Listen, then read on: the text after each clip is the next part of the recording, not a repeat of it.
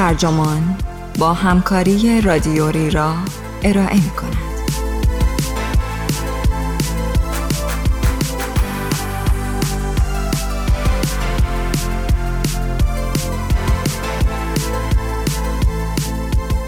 بزن بریم بتره کنیم رفیق.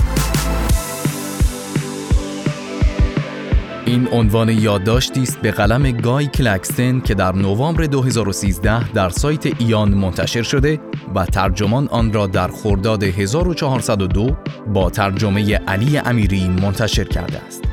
من محمد کاظمی هستم.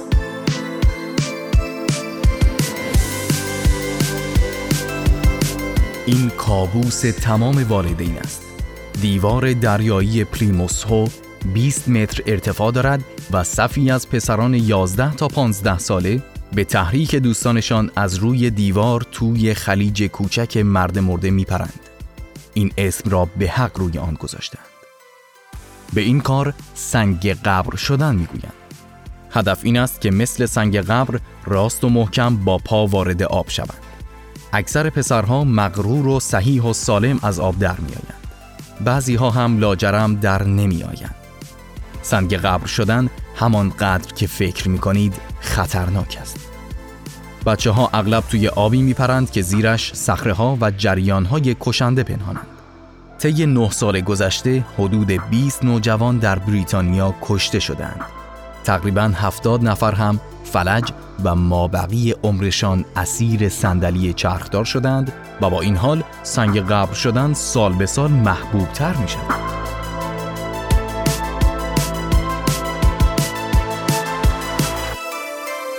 چرا نوجوانان این کار را می کنند؟ بروید بالای دیوار تا یکی از دلایل آن را بفهمید. فشار همسن و سالها. بچه ها همدیگر را ترغیب می کنند و بابت شجاعت و باحالیشان ستوده می شوند. آنها احساس شدید هرچند گذرای یگانگی، صمیمیت و احترام را تجربه می کنند. کلیپ های زیادی نشان می دهند که دخترهای خوشگل با نگاهشان به پسرهای بیپروا و گاه برعکس نخ می دهند. اما فشار همسن و سالها و جایگاه اجتماعی تنها دلایل نیستند. وقتی جز یکی از پیشکسوتان سنگ قبر شدن در سال دو هزار و شش و در شانزده سالگی با گاردین مصاحبه می کرد، مسئله را اینطور توضیح داد. شما کل روز را در مدرسه صرف کارهای ملال‌آور می کنید و بسیار دلتان می خواهد کار هیجان انگیزی انجام دهید. پریدن این خواسته را برآورده می کند. فقط برای یک لحظه همه تکه های ملال‌آور روزتان را فراموش و احساس آزادی می کنید. استیو هجده ساله گفت این راهی است برای اینکه چند ثانیه بدون مصرف مواد مخدر یا الکل از شر افکارتان خلاص شوید. وقتی وسط زمین و هوا معلقید به هیچ چیز فکر نمی کنید. ذهنتان خالی می شود. این اشتیاق به خالی شدن ذهن محرک بسیاری از رفتارهای نوجوانان است که به نظر بزرگسالان غیر منطقی و خودویرانگرند. علت خشونت و دعوا بیشتر از این که مرعوب یا مجروح کردن دیگران باشد، پرت شدن به زمان حال است و در نتیجه احساس پر از زندگی بودن. پژوهش‌ها دریافتند که محرک دعوا در مدارس معمولاً ملال است و در میان دوستان شایع‌تر است. بعضی از ورزش‌ها درست مثل رقصیدن موجب ظهور وضعیت آگاهی مشابهی می‌شوند. برقراری رابطه جنسی بی احتیاط تشابهاتی با سنگ قبر شدن دارد. به ویژه برای پسرها، برای دخترها ممکن است انگیزه های پیچیده تری وجود داشته باشند. خودزنی هم همینطور. پسر نوجوانی که در سال دو هزار و شش برای یادداشتی در گاردین با او مصاحبه شده بود، گفت که خودزنیش راهی برای خلاصی از رنج، خشم و درد بوده است. اما هیجان و احساس بهبودی که داشتم همیشه آنقدر کوتاه مدت بود که مجبور می شدم بارها این کار را تکرار کنم. دختری گفت دوازده سالم بود که شروع کردم. خیلی افسرده، خشمگین و منزوی بودم. یک روز تصادفاً دستم با شدت واقعاً زیادی به تخت خورد و احساس تسکینی ناگهانی را تجربه کردم. بعد بنا به علتی تصمیم به خودزنی با تیغ گرفتم تا ببینم آیا می توانم کاری کنم که این احساس خوب مدت بیشتری دوام بیاورد یا نه. مواد مخدر و الکل هم تمرکز را از جهان آشفته حسرت‌ها و نگرانی‌ها به سوی لحظه حالی برمی‌گرداند که در آن ذهنتان خالی می‌شود. این نوع تجربیات چه دارند که علی‌رغم غیر عقلانی بودن، مقاومت در برابرشان برای نوجوانان اینقدر سخت است. مسئله پریدن، رقصیدن یا برقراری رابطه جنسی نیست، احساسی است که این کارها در شما برمی‌انگیزند. من اسم این احساسات شدید و به شدت جذاب را تجربه ز، ت، میم، عین، ر می‌گذارم. ز برای زندگی است، احساس توانایی، نیرومندی، روحیه خوب، مجذوب لحظه حال بودن در مقابل احساس سستی، خودداری یا خجالتی بودن. ت برای تعلق است، احساس مقبول و ارزشمند بودن، احساس دوستی و صمیمیت، احساس آسایش خانه در تقابل با احساس منزوی یا یتیم و بیگانه بودن. میم برای مراقبت است، جوانها کسی یا چیزی را می‌خواهند که مراقبش باشند، جفت یا دسته، دوست دختر یا دوست پسر، بچه، گوشی هوشمند یا شلوار جین خوب. از اینکه دنبال نخود سیاه بروند بیزارند، از اینکه مجبور باشند کارهایی بکنند که به نظر بی‌ارزش یا بیهوده میرسد، مثل اکثر کارهایی که در مدرسه از آنها میخواهند. من داستان آن دانش آموز پسر را دوست دارم که معلمش از او پرسید ملخ چند پا دارد؟ پسر آه کشید و جواب داد ای خدا، کاش من هم مشکلات تو را داشتم. عین برای عمق است. نوجوانها به طرق گوناگون جذب کارهای سخت بدون قطعیت و ماجراجویی میشوند. آنها دنبال چالش‌هایی می‌گردند تا بر آنها غلبه کنند و تجربیاتی که باعث رشدشان شود. اما اغلب اینها چالش‌هایی نیستند که والدین و دبیران آنها را تایید کنند و مجاز بشمارند. چالش‌های جوانها باید چیزی واقعی داشته باشد و برای خیلی از آنها خواندن، نوشتن، توضیح دادن چیزها و نشان دادن عملکرد این چنین نیست. و ر برای راحتی است، احساس آرام و قرار، آسایش فکری و آسودگی در تقابل با تزلزل، اضطراب و سراسیمگی. پس نظریه من درباره نوجوانی بدین قرار است: هرچه فعالیتی، احساس زندگی، تعلق، مراقبت، عمق و راحتی بیشتری بدهد، نوجوانان بیشتر جذب آن می‌شوند. هرچه از این کیفیات تهی‌تر باشد، از آن بیزارتر خواهند بود. واقعیت این است که این منحصر به جوانها نیست. آیا همه ما آرزومند چنین تجربیات هیجان انگیزی نیستیم که باعث می‌شوند همه اینها را احساس کنیم؟ در ادامه از زبان شخصیتی در اثر پرفروش یونسبو، خفاش که در تعطیلات تابستانی امسال آن را خواندم، وصفی می‌آید از زندگی و عمقی که چتربازی به آدم می‌دهد.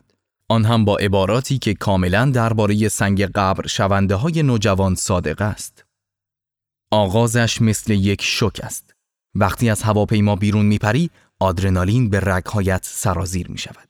انگار مخدر تزریق کرده ای. بعد با خونت مخلوط میشود و باعث میشود احساس شادی و قدرت کنی.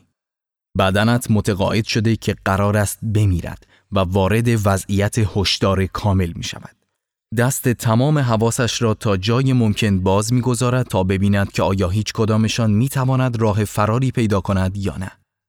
مغزت همه چیز را ثبت می کند. پوستت وقتی داری سقوط می کنی، افزایش دما را احساس می کند. گوشهایت افزایش فشار را متوجه می شوند و تو از هر شیار و هیئتی که در مساحت آن زیر است، آگاهی پیدا می کنی.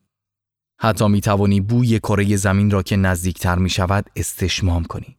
و اگر بتوانی ترس کشنده را پس ذهنت بفرستی، هری، نه این که از ذهنت بیرونش کنی، فقط پسش بزنی، برای یک آن به فرشته تبدیل می شوی. آن وقت یک عمر را در چهل ثانیه زندگی می کنی.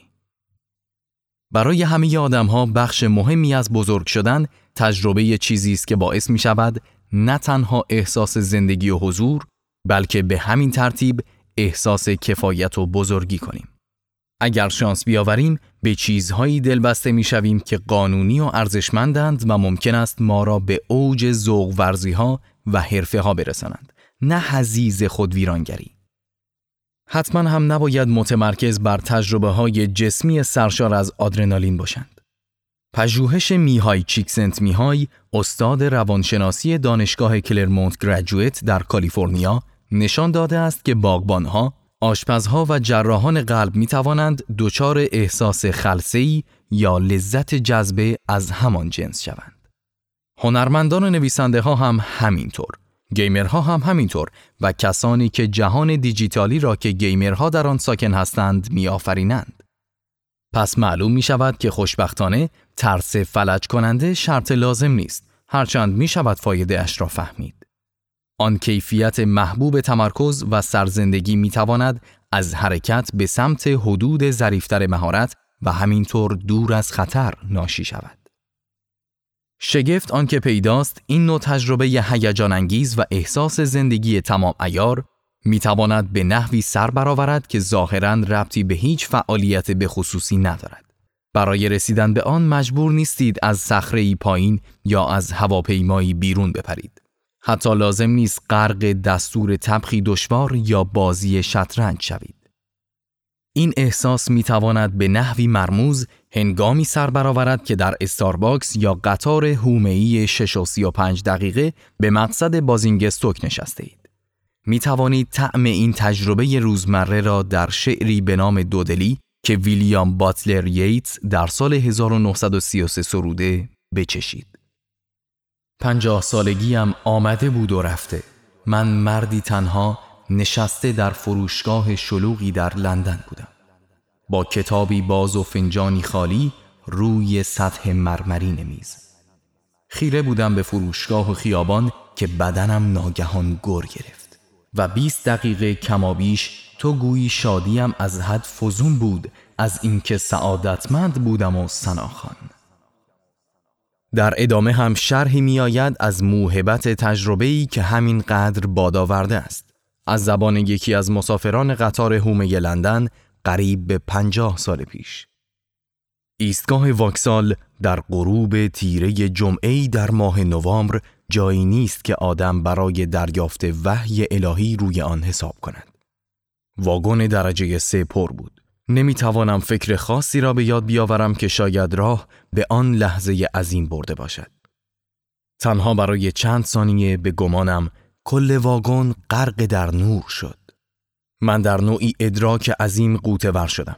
از حضور در مقصودی عاشقانه، ظفرمند و درخشان. طی چند ثانیه شکوه رخت بربسته بود. همه چیز رفته بود به جز احساسی مرموز و ماندگار. همه ی افراد داخل واگن را دوست داشتم. حالا مسخره به نظر می رسد و در واقع با نوشتنش از خجالت سرخ می شدم. اما در آن لحظه به نظرم حاضر بودم جانم را فدای هر کسی در آن واگن کنم. انگار می توانستم ارزش طلایی درون آن آدمها را احساس کنم. مثال دوم برگرفته از کتابی است با عنوان تجربه مشترک به سال هزار و نهصد و هفتاد و نه ویراسته جان ام کوهن و ژان فرانسیس فیپس. کتاب شامل چندین شرح است از چنین رویدادهای اسرارآمیز و روحیه بخشی که از بایگانی دستچین شدند که اکنون مرکز تحقیقات تجربه دینی در دانشگاه ویلز در لمپیتر است. این مرکز را در سال هزار و نهصد و شصت و نه زیستشناسی به اسم سر آلیستر هاردی در آکسفورد بنیان نهاده بود. نظرسنجی ها نشان می دهند که بیش از نیمی از جمعیت خبر از صورتهایی از این تجربه دادند. تجربه هایی که در حقیقت شایع‌اند اما مردم ترجیح می دهند درباره‌شان سکوت کنند چون نمی دانند چطور درباره آنها حرف بزنند یا می ترسند که خلوچل به نظر برسند یا هر دو. گاهی اما نه همیشه این تجربه ها همراه با تصوراتی عجیب و غریبند. آنچه در همه آنها مشترک است احساس زندگی، نیرو و شفافیت در وجود آدم است. این مسئله اغلب از طریق استعاره های مرتبط با نور یا آتش ابراز می شود. افراد می گویند انگار طلسم خویشتن‌داری همیشگی، احساس ضعف، دودلی یا میل به سرکوب احساسات که به ندرت توجهی جلب می کند باطل می شود و بدن و حواس سرشار از زندگی می شود. متون مرتبط با تجربه رازآمیز یا روحانی به ما می گویند که خاستگاه کلمه روح، بیشتر به خواستگاه یک کودک خوشروحیه یا اسب قبراق نزدیک است تا به هر نوعی از تقوای زرد رویانه. پیش از همه روحانی یعنی سرشار بودن از برکت زندگی. آن حس نیرومند تعلق هم هست. احساس خانه داشتن در جهانی لطیف که هم مهربان است و هم دوست داشتنی. هر کجا باشم انگار سرای من است. با هر کس باشم انگار یار من است.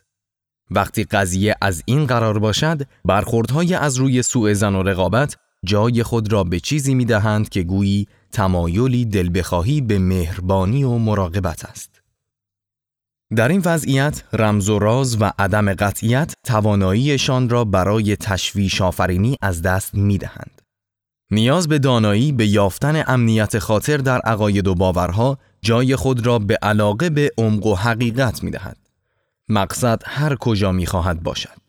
البته این احساس شدید اعتماد و خودانگیختگی به معنی ترک کامل عقل نیست، بلکه به قول آن ضرب المثل معروف صوفی ها به خدا توکل کن اما اول شترت را ببند.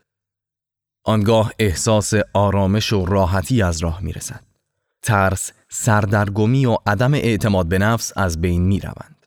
از این منظر، روحانیت حاکی از این وعده است که میتوان از طریق ترکیبی از وقار، بصیرت و تلاش، بخشی از پریشانی و سراسیمگی پیش پا افتاده ای را که بودایی ها به آن دوک ها میگویند، دور ریخت و خود را بیشتر در وضعیت توازن و وضوح درونی یافت. شرح این تجربه ها در لفافی از تحسین پیچیده شدند، زیرا کسانی که این تجربیات را گزارش کرده اند، آنها را مثبت و حقیقی ارزیابی میکنند. از بیرون ممکن است همانطور که زیگموند فروید و دیگران نشان داده اند چنین توصیفاتی شکاکانه یا آسیب شناسانه تفسیر شوند، اما از درون شک چندانی نیست که اتفاقی ارزشمند و شاید حتی سرنوشت ساز افتاده است. جهان که دیگر محو از خلال شیشه دیده نمی شود و آلوده به هزار و یک تردید و اضطراب لاینحل نیست، نزدیکتر و روشنتر است و آنقدرها هم شوم نیست و هرچند ایجاد این تغییر تجربه‌ای در آزمایشگاه دشوار است، ناممکن نیست. عصبشناسی به اسم ریچارد دیویدسن و همکارانش در دانشگاه ویسکانسین در پژوهشی اسکن‌های مغزی روانپریش‌های متوسط الحالی چون من را با اسکن‌های مغزی مردان و زنان مقدسی که خیلی ها به تقدسشان اذعان دارند، مانند آموزگارهای بودایی مقایسه کردند، تا نشان دهند که فعالیت کمتری در مناطقی از لوب پیشانی خردمندان وجود دارد. به خصوص در نیمکره چپ مغز که مربوط به حل تنش‌های درونی است. به بیان سرسری یعنی مغز من نیاز دارد که بخش زیادی از منابع عصبی موجودش را برای کنار آمدن با گره انگیزشی تردیدها و آرزوهای متضادم خرج کند. در همین حال، خردمندان گویی دیگر دچار چنین شلختگی ذهنی نیستند. پس آن منابع عصبی آزادند تا در خدمت فعالیت‌های مهمتری در بخش‌های حسی و حرکتی مغز باشند که نتیجهش می‌شود شکوفه‌های وضوح و نیرو. به نظر من نوجوان‌های سنگ قبر شونده دنبال آن ادراک روشنبینی شفاف و حضورند. آنها در پی همان کیفیت تجربه‌ای هستند که عرفا دارند. آنها نیز می‌کوشند تا آن احساس شوم و خودآگاهی را پشت سر بگذارند وقتی از نوک صخره می‌پرند یا با ماشین کورس می‌گذارند. دوستی ایتالیایی داشتم که خوش داشت آنقدر تند اسکی کند تا اسکیمیا، میمون بدشگونی که می‌گفت همیشه روی شانه‌هایش نشسته، را قال بگذارد. به نظرم پژواکی از آن زندگی شیرین و آسان در ژرفنای وجود جوانان هم هست. آنها میکوشند تا اسکیمیا را قال بگذارند. این ندا چنان قوی است که آنها آمادند که درد جسمی شدید یا ترسی فلج کننده را به جان بخرند تا به آن لبیک گویند.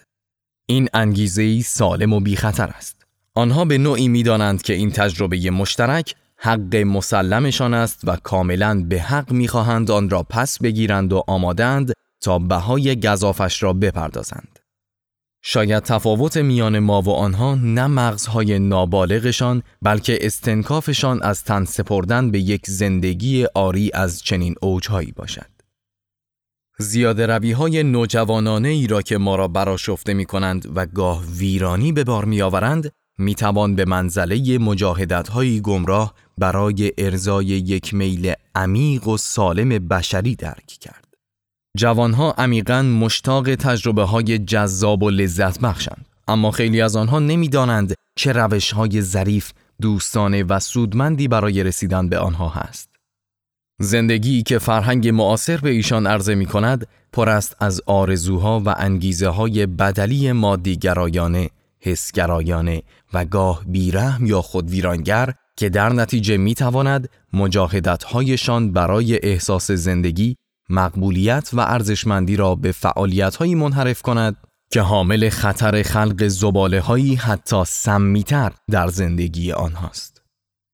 رفتار وحشیانه‌ای که ممکن است برای پذیرفته شدن در یک دسته لازم باشد، سبب می شود خانواده یا بعضی دوستان نوجوان را به گرمی نپذیرند. اشتیاق نسنجیده برای داشتن فرزند، اشتیاق برای کسی که دوستش داشته باشیم و مأمنش باشیم، می تواند در نهایت راه‌های احتمالی دیگری را مسدود کند که به داشتن زندگی خوب منتهی می شود. سرکن رابینسون، مشاور آموزشی، در کتاب خود آن عنصر چگونه یافتن علاقه‌تان همه چیز را دگرگون می‌کند به سال دو هزار و نه سعی می‌کند نشان دهد که یکی از کارکردهای اساسی آموزش در قرن بیست و یکم این است که به دانش آموزان کمک کند تا دلبستگی‌ها و پیشه‌های مثبتی پیدا کنند که ماحصلشان همان کیفیتی در زندگی باشد که آرزویش را دارند. ما نباید به همه جوانان چارچوب خشک ارزش‌های جزمی را تحمیل کنیم که از دید بسیاری از آنها کسالت آورند و الهام بخش نیستند، بلکه باید ارزش‌های خودمان را بسط دهیم تا بتوانیم در مسیر اکتشافات نوجوانان یاریگرشان باشیم. ما باید بیشتر برای انگیزه‌هایشان ارزش قائل شویم و هدایتشان کنیم، نه اینکه آنها را سرزنش کنیم. مبادا نوجوانان را در جهانی تنها بگذاریم که در آن هرچه احساس خوبی داشته باشد بد است و همه خوبی مساوی است با درسخوان بودن، منطقی بودن و خوددار بودن. این درست که توانایی خود تنظیمگری یعنی تمرکز، به تأخیر انداختن کامیابی و مهار انگیزه هایمان دارایی مهمی برای همه ماست. این توانایی پیشگوی خوبی برای همه چیز است، از شادی بگیر تا پاک دستی مالی. اما هر چیز خوبی زیادیش سم است. توانایی مهار اشک یا بدقلقی هر از گاهی مفید است، اما وقتی خیشتنداری بدل به تسمه‌ای همیشگی بر گرده هایمان شود، طغیان می‌کنیم. فهم این که چه وقت پا را از روی ترمز برداریم به اندازه ترمز گرفتن مهم است. روی هم رفته نوجوانان از داوران اجتماعی ارزش‌ها مثل مدرسه که دور و برشان هستند پیام متوازنی دریافت نمی‌کنند. پس با استعانت از کلام ییتس ممکن است بین فسردگی و انفجار دودل شوند و این خوب نیست، نه برای خودشان و نه جامعهشان. هرچه احساس زندگی و تعلقشان نسبت به مدرسه کمتر باشد، این دودلی احتمالاً افراطی‌تر خواهد بود. فقط مدرسه ها قربانی آن نیروهای اجتماعی نیستند که باعث می شوند برخی از دانش آموزانشان بدرفتاری کنند یا ناراضی شوند. سختگیری و عدم تعادل ارزش ها و رفتار در مدرسه خیلی بیش از آنچه معلم ها فکر می کنند در شکل گیری رفتار مسئله سازی که باید از پس آن برآیند نقش دارد. بنابراین علاج مسئله فراتر از این است که مزایای ورزش‌های گروهی را برشماریم و گاه به گاه فرصت‌هایی برای تخلیه هیجان فراهم کنیم. آنهایی که قرار نیست در بازی امتحان برنده باشند یا کسانی که ذاتاً درسخوان نیستند، وقتی تمام فکر و ذکرشان موفقیت‌های شناختی از قبیل نتیجه آزمون‌ها و کنکور دانشگاه باشد، فرصتی برای کشف و بست علایق و دلبستگی‌هایشان نخواهند داشت. همان علایقی که بناست آرزوها و آرمان‌هایشان را برای یک عمر هدایت کنند. وقتی مدرسه‌ها و والدین در رابطه با فعالیت‌هایی که شریف و محترم می‌شمارند انعطاف پذیرتر و پذیراتر شوند، همه ما منتفع خواهیم شد. ما باید به فهم عمیق‌تری برسیم از اینکه چرا نوجوان‌ها رفتارهای عجیب و انحرافی دارند و تصدیق کنیم که آنها به مجاری شفافی نیاز دارند تا بتوانند از خلال آنها نیرومندی، نیازشان به عشق و استعدادشان برای مراقبت را ابراز کنند و محترم بدارند.